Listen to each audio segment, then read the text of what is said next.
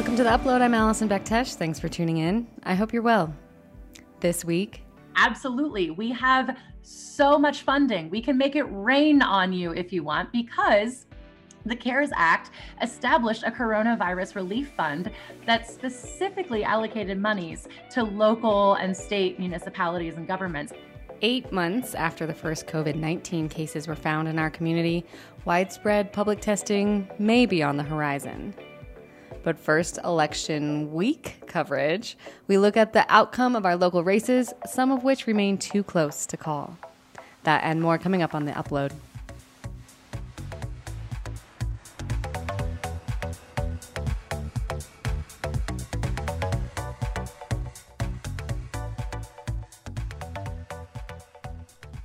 Welcome to the upload. I'm Allison Bektesh. In order to fill us in on all that has happened this week, and oh my God, what a week, I'm joined by our editor, Megan Tackett. Hi, Megan. How are you? Hi, Allison. Doing well. Thanks for having me.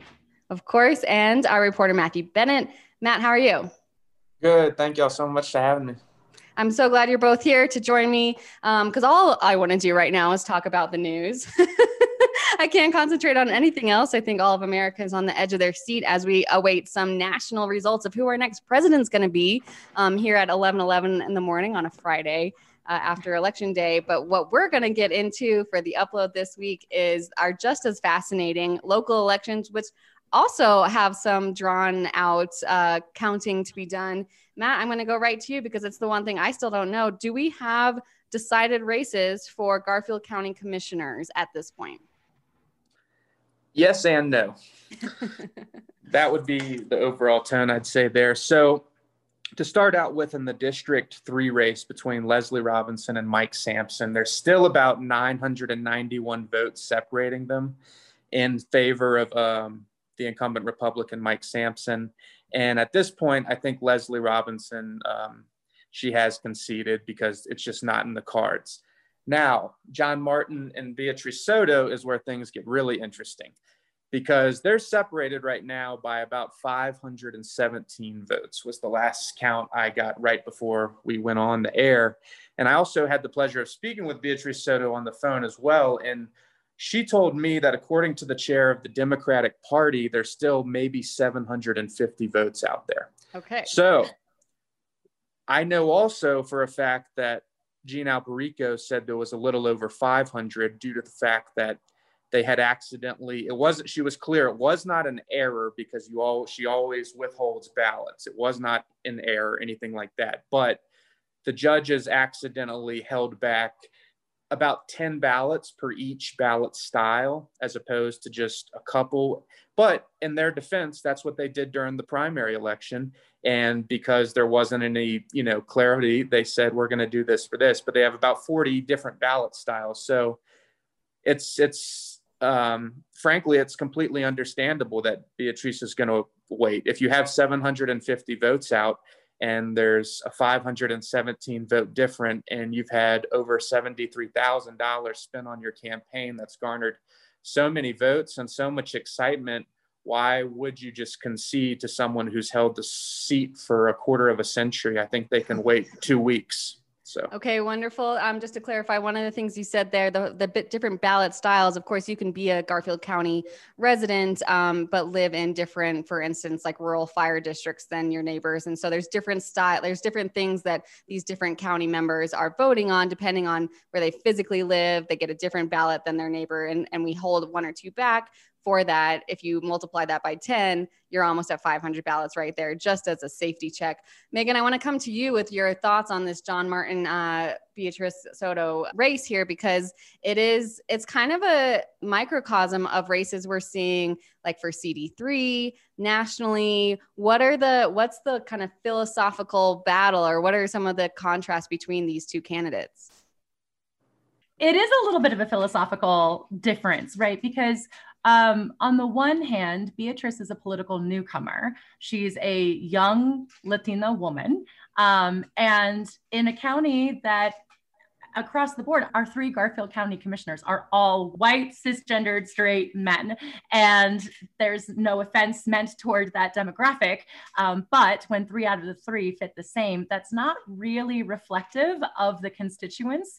And so, you know, supporters of Beatrice are maintaining finally, yes, we need this fresh perspective. We need a Spanish speaking woman who you know is on the ground living in the community you know really has her finger on the pulse of the concerns of those groups um, on the flip side, uh, you have John Martin, who has been in for ages and ages, and a lot of supporters are you know, rightfully voting for him because their lives under his stewardship have gone well. There's no reason to change what's not broken, as it were. Um, statistically, incumbents usually do win in elections, like maybe not so much in the recent, like, past four years or so, but certainly traditionally in political science arenas, that would be true you know, even taking the two actual candidates out of it, it's kind of not fair. I, my heart goes out to both of them in that regard because there is this philosophical context for this race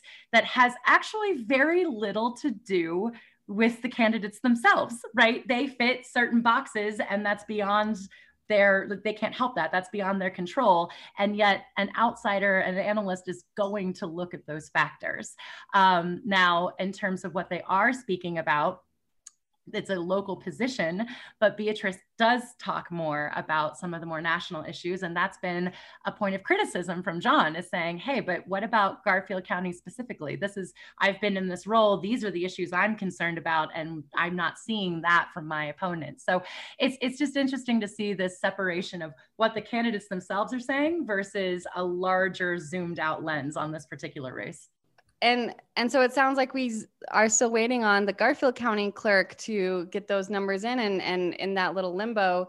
What we did find out just today, just uh, yesterday evening, I suppose, a couple days after election, same part of our valley, uh, the Senate state Senate seat District 8 um, was closely contested, but we did have a concession last night. Um, challenger Karl Hanlon, um, who was up against Bob Rankin, who is currently the Republican who's currently serving to represent those counties, including Garfield, but also Summit, Grand, Jackson, Moffat, that that northwest corner.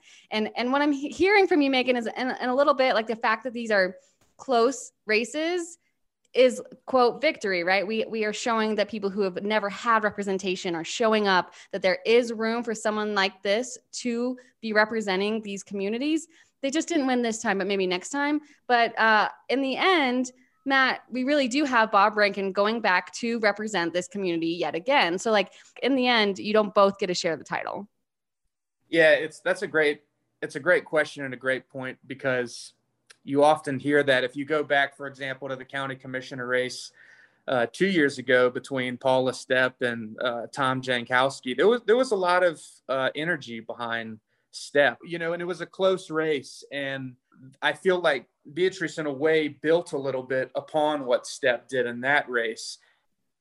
It's it's it's just tough to say because you look at other races though where you have someone like Colin Wilhelm who's running again for HD 57 after losing to Rankin um, you know, when Rankin had held the seat, and this time just frankly getting trounced by Perry Will. So, in, some aspects, um, yes and no, I think, you know, maybe, I, but I think the yes is probably next time, next election. Okay. I don't think Rankin's going to all of a sudden change philosophically, um, nor do I think John Martin is. I think they're going to hold on to those values because those values have continuously gotten them elected. So, I think, yes, this is encouragement for Democrats, but it's still disappointment, frankly.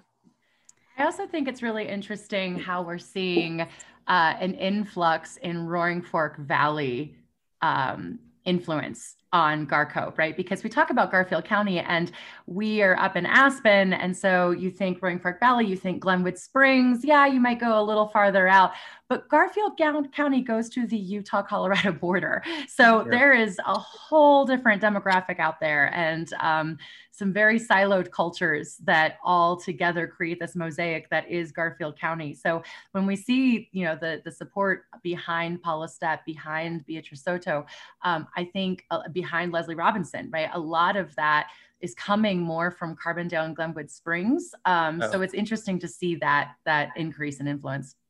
Again, that's so so mirrors what we're seeing across the country, right? Urban centers um, can swing. Like if anyone's watching the Nevada race right now, you've got two blue counties and everything else is red. And uh, some of the national networks are are starting to say this looks like a win for Biden. And so part of the, I think people looking at that map are saying, well, it's two to two to 50 how can you win? But these urban centers i mean it's it's one vote per person right? So it's where the people are not necessarily where the physicality of these districts are that are determining a lot of our races on every level. Let's do move up the valley a little bit megan. The Pitkin county commissioners also that's a five member board had had three seats up one unopposed and, and greg poschman um, but then these two other contested races, which were played out, I think, very um, evenly throughout the campaign. Um, good debates in, both District 4 and District 5, and then absolute crushed, both of them coming down to a 75 25 split between the eventual victor and the challenger. I mean, th- these are huge spreads to be seeing, like very, very clear what the voters thought in these Pitkin County races. Yeah, I was shocked, to be honest with you. I was so, so surprised. I wasn't surprised with the outcome in terms of who ultimately was the victor, but that 75 25 split on both of them, I was so surprised. Um, you know, I remember just sitting on our editorial board, you know, everything is a majority vote. We have a five person community member majority editorial board. And when we talked about the Steve Child Chris Council question.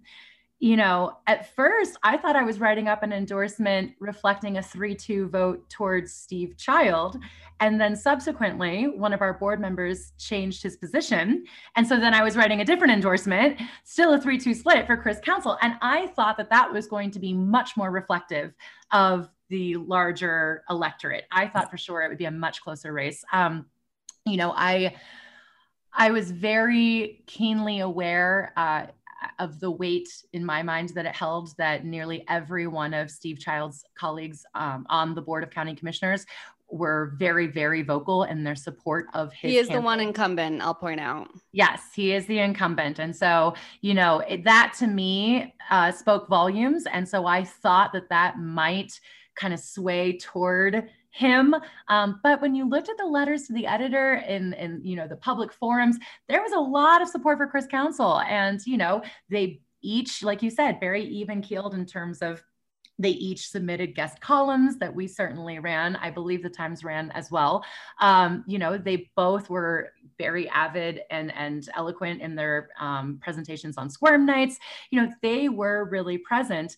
Um, I think Chris actually more so than Steve in the early part of the campaign, right? You know, and again, kind of going back into this philosophical split of what these two candidates represented. Chris Council is in so many ways, quote unquote, new snowmass you know he's a he's a former aspen daily news photographer actually lives in employee affordable housing you know young guy big go-getter had you know had served on the APCHA board had all the social media had the website in check you know is very communicative in his email newsletters what you would expect from a quote unquote modern day campaign.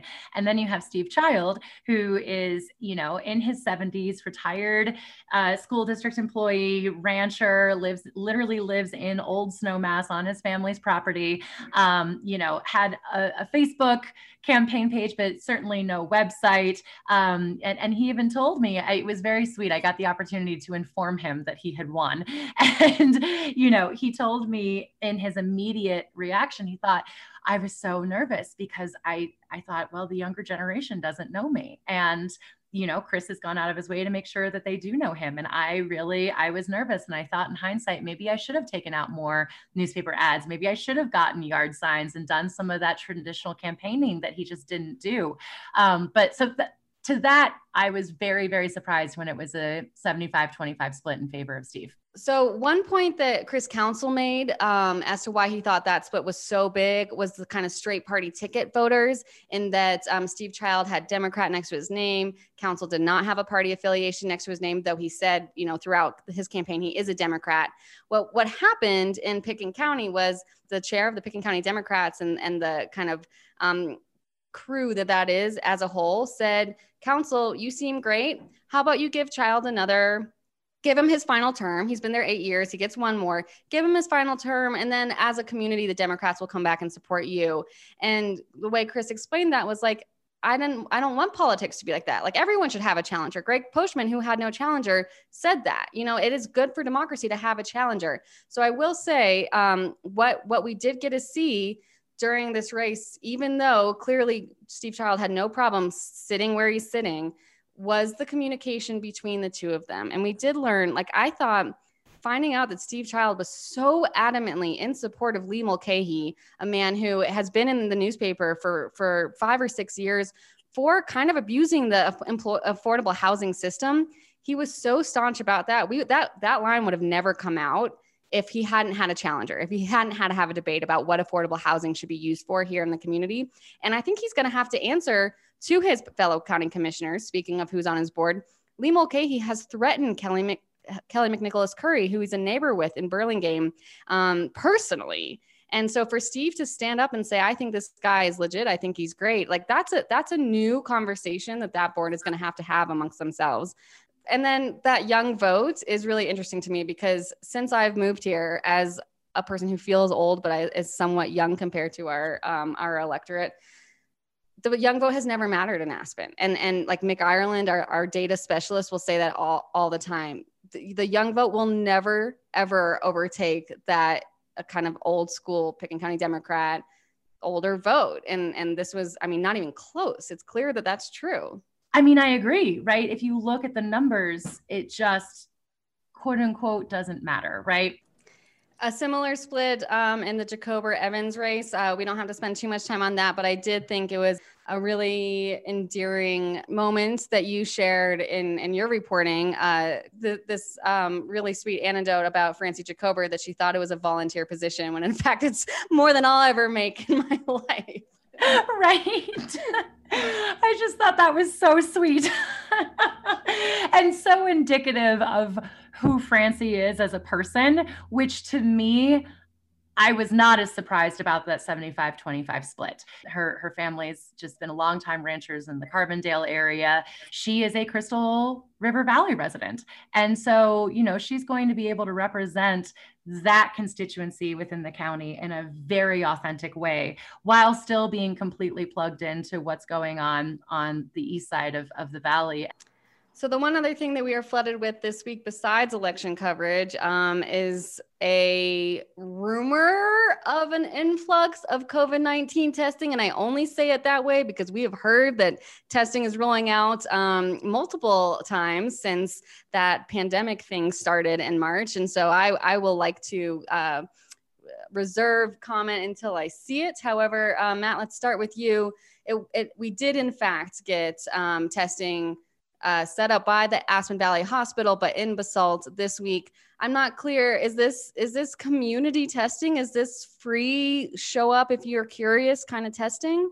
That's my that's our understanding right now. So it, it like you say, it just opened um, the day after election day, um, which is still ongoing as we know. But yeah, so it's it's from 8:30 to noon every day, and basically, you know, the main talking point is you don't need a doctor's referral, right?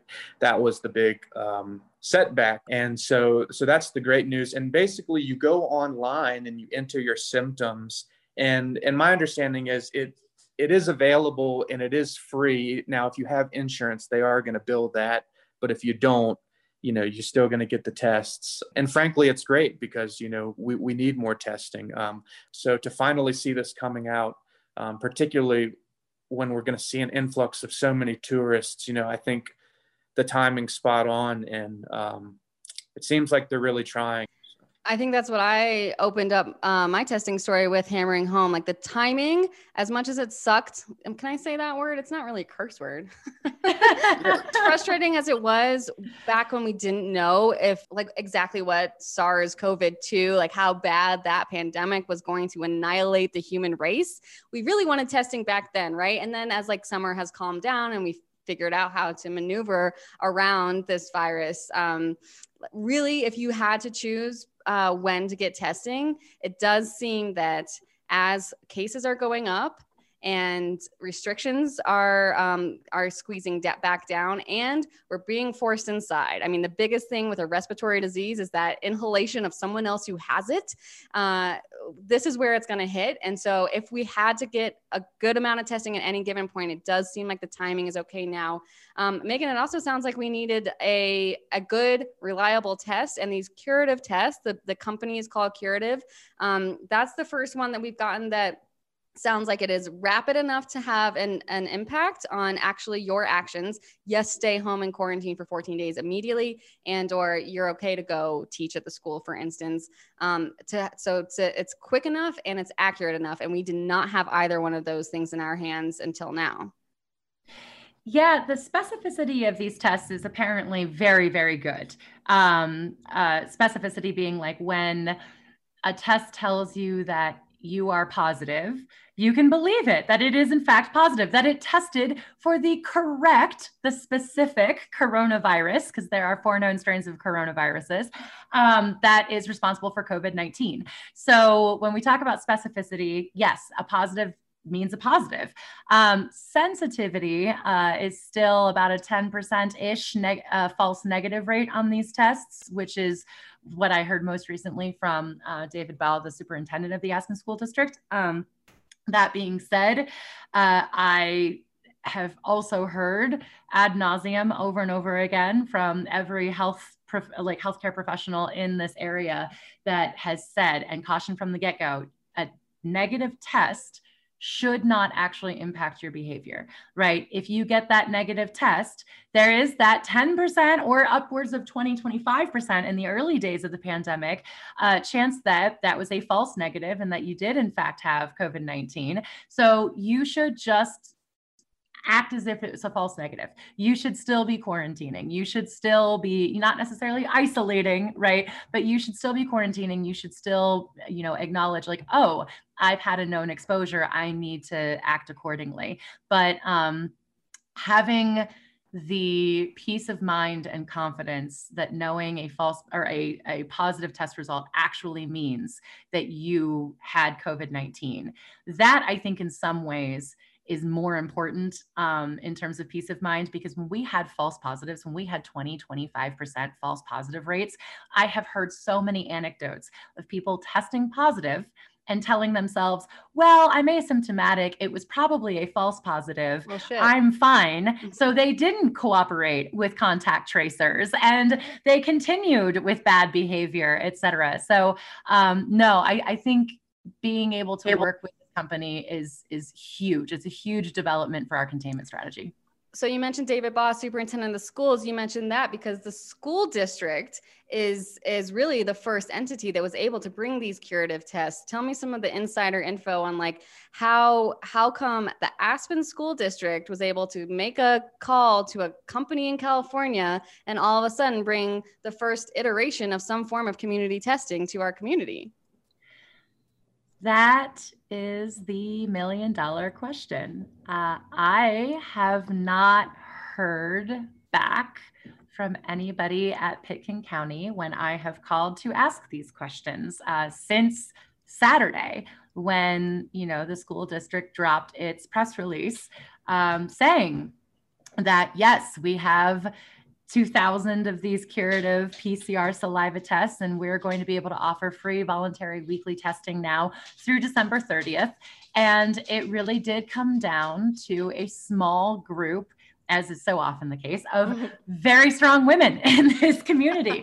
um, there, you know, there was a registered nurse who um, has put two kids through the Aspen School District now. And she, uh, the, the, family used to live in LA. She was just back in LA visiting.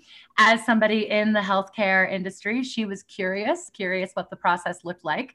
And so she and her husband went and received a free test, completely asymptomatic, no doc- physician's referral, no known exposure point. They were just, this was academic curiosity, truly. So they were able to get a test. And she told me that by the time she woke up the next morning, she had a text message from this company, Curative, telling her that she had tested negative for COVID 19. What I've un- come to understand is that this woman came back to Aspen continued her academic curiosity, called the company in LA, said, Absolutely, you want tests? We can get you tests tomorrow. She called CDPHE, the Colorado Department of Public Health and Environment. They said, Oh, yes, absolutely. We have so much funding. We can make it rain on you if you want, because the CARES Act established a coronavirus relief fund that specifically allocated monies to local and state municipalities and governments. And it all goes away in Colorado anyway, thanks to an executive order. It all goes away on December 30th. And on Tuesday, they did their kind of dry run rehearsal with staff and tested upwards of 200 people. And as you reported, Allison, uh, in today's newspaper, one employee did test positive. Um, and now today, on Friday, the school district is anticipating testing more than a thousand students. The county has not returned my phone calls asking, hey, what's going on. Now, there's a lot that has happened. Obviously, Public Health Director Karen Koenemann uh, has resigned and will be leaving December 4th. So I know that the people at the county have had their hands full. So there are other reasons why they haven't prioritized calling me back. But um, I will be very curious and looking forward to those conversations. You know, earlier when we first reported on the basalt testing site opening, it was going to be, like we said, November election day, in um, which the day after, which would be Wednesday, and it was just going to be open Wednesday through Friday. Um, but I'm looking at the site now, and I see now that it's Monday through Friday. So I'm wondering also if that influx of tests now they're going to do those two extra days. So. As of yesterday, the county is boasting that they have maybe an uh, all clear on 8,000 tests coming our way from um, the state of these curative tests. Um, the math, you know, the different times we've heard about how many tests we have in hand or approved to have in hand, the math doesn't quite add up to, um, in my mind. Uh, another 29 100 look, are being sought specifically from the city of Aspen, who would be able to have one of Curative's mobile testing sites. So the company also either provides like a pod or a trailer um, for some of these tests to be overseen. That has not been secured yet, so there's no press release on that yet the other thing about that, though, to me, is that 8,000 is barely the population of Aspen. It's definitely not the population of Pitkin County that mean does each person get one shot at finding out if they have covid? Uh, how are like we don't know anything about who's going to be prioritized. When i spoke with sara ott the city manager yesterday she said that this includes second homeowners and visitors um, in the testing site which would diminish the ratio even further. So uh, it sounds like policy is not part of the procurement yet as far as testing goes and that's going to be really um, i think that's going to be stressful to watch roll out because of how badly we know people in this community have wanted tests for 10 months 10 months you know and we just and to say we kind of have access but not for you or we have access but for the family who just wants to make sure they can go sit at the sun deck while, while they're skiing. You know there's going to be a lot that, that we've had the town and gown conflicts this entire time i think those are going to continue. I am curious you just kind of snuck this uh, news tidbit in there megan but if you could speak a little further Karen Koenemann, public health director, is leaving during a pandemic. And she she's not everyone's favorite you know as you've said if if a private citizen can bring school-wide testing in in a by having a vacation in LA why couldn't we in 10 months? Um, I think there's some some like the public health orders that we're under right now that don't feel logical the two household five person uh, statewide it's two household 10 person. There's there's things that people have um, kind of riled against under her watch this entire time. And now we don't even have a director. yeah. So um, we should have an interim named next week, is what the county manager said uh, during a press call um, when that was announced. That will be coming from somebody internally. You know, there's a 27 person staff on the public health department. So uh, it's grown exponentially um, during COVID. So somebody will get named in an interim capacity and there will be some overlap before she leaves on December 4th. But yeah, she began interviewing for a position in July uh, in her home state of Alaska and got a position with um, a foundation. And I think, you know, personally, I really get it. uh, she was the first public health director that Pitkin County has ever had because Pitkin County has only had a dedicated public health department since 2017. So, you know, in many ways, she came on and, um, you know, the, the her vision really made sense in 2017 it did. It was it, it, was let's let's get equity uh, in healthcare and you know let's lower the the number of, of students who are using tobacco products and and you know kids and you know it made sense. Now we're in the middle of a pandemic and a lot of it didn't make sense anymore. And um I've always had a lot of compassion personally for Karen uh, through all of this, even when I disagreed with communication styles. I wasn't totally sure what information or data were informing some of these public health orders that were coming down the pipe or you know questioned the ability to even enforce them. I still personally always had a lot of compassion for her because she never anticipated being in the public eye the way that she has been. And that's really hard. Um, and i think having gotten to know her personally a little bit through all of this i think that doing philanthropy work for a foundation is a much better fit for her and her value system of what she wants to bring to the public health industry. Uh, I think that there's going to be a lot more room for her um, conversation points about uh, increasing equity and access to healthcare uh, in, in, a meaningful way through a foundation than through a public health department, as sad as that sounds. So um, I, I understand why she's leaving, but at the same time, um, yeah, we are heading into a winter season, as you rightfully pointed out, when we are going to be forced indoors or, you know, because of the weather. Um, and we are navigating what does a ski season look like and how do we just stay open so that our economic devastation doesn't continue um, into our peak season. Um, and we're going to do it without a public health director or potentially with somebody coming into the community from outside who hasn't been here for the struggles of 10 months and doesn't know that context and may or may not be successful in navigating our real estate market and finding housing and finding stability in their personal lives to allow them to thrive in a new professional endeavor. There are a lot of uncertainties right now. Yeah, I think also too you know, I'm not going to fault somebody for getting a new job and going back home to their home state. I mean, I don't know what the circumstances were outside of that. It does, you know, suck. I guess we've established we could say that word that you know you're losing your public health director in the middle of a pandemic but i think there's a bigger point here and that is how grossly underfunded public health is across the country and it's shining a light on you know i think a lot of people didn't even realize you have local public health departments other than to say hey can that service animal go into like a grocery store? We are seeing now just how underfunded these areas of government are. Public health should be i mean it, it's that to me is really where the pandemic has shined a huge light is just the fact that when it first hit, these public health departments locally, they did not know anything that was going on. They were so lost. They were so lost.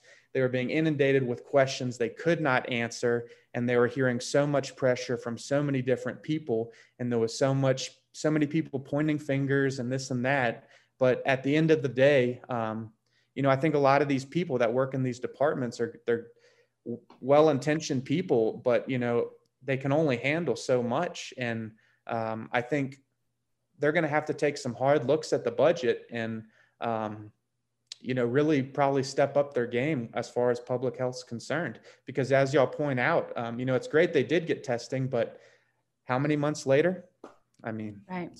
And to Karen's credit, Matt, you bring up a good point. That is a drum that she has been beating since long before the pandemic. She's personally gone to Washington, D.C. to lobby and say, hey, um, you know, health is one of those universals and and across the country it is. It's not prioritized in budgets and in funding. So um, it'll be interesting to see how like so many other things, COVID 19 has really put a magnifying glass on a lot of societal shortcomings. And it'll be interesting to see if we reprioritize and, and how so. Mm-hmm. And I'll say this too just between two counties down the road, when I used to cover Garfield County more, there was very little communication out of that health department. You had to go through um, you know, their communications director. I mean, I felt like I was on the phone with, you know, the DMV practically. It was just an embarrassment. Pitkin County, in their defense, they have a board of health. They do press briefings after. And, um, you know, it always seemed like there was things going on, at least behind closed doors, where they were they were moving and they were somewhat taking it seriously. But, you know, it may go back to the the point you raised earlier, Megan, of, you know, three old white guys who are still holding meetings in person in Garfield County. And we're wow. not, you know, and, and it's like, hey, um, are they taking it seriously? You know, um, and, and I, I think they are, but at the same time, it, it speaks again to just the difference of opinions between all these various communities kind of in a small area and um, it can make things more confusing sometimes but it's interesting to see um, who's getting what and why, I guess.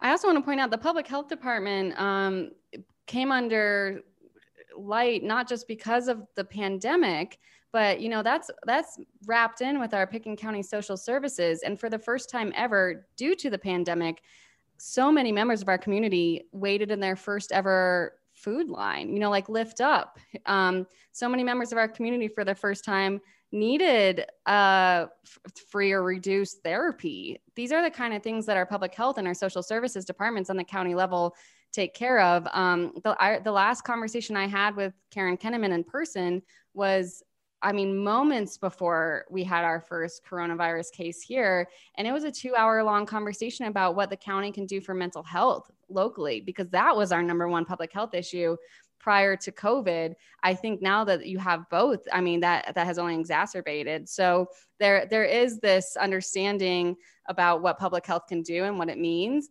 because for the first time people who thought they would never need the help of the government for anything to do with their body, anything to do with their health, they were in line too. You know, this hit everybody talking about that universality, Megan. And so I think uh, th- perhaps this is the the light that needed to be shined on what like social services could be the belligerent optimist in me really, really hopes that uh, some people have found new space for compassion in, in their worldviews and how we treat each other through all of this. Matthew Bennett, Megan Tackett, thank you so much for joining me on the upload today. thank you so much for having us, Allison. Thank you. Thanks for listening to The Upload. I'm your host and producer, Allison Bektesh. You can subscribe to the show through Apple Podcasts and Spotify. Do you want to be on the show? Do you have thoughts you want to pass along? I check all the mail at upload at aspendailynews.com. Thanks to Matthew Bennett and Megan Tackett for being on the show today. This is the Upload podcast from the Aspen Daily News. Listen, discuss, decide.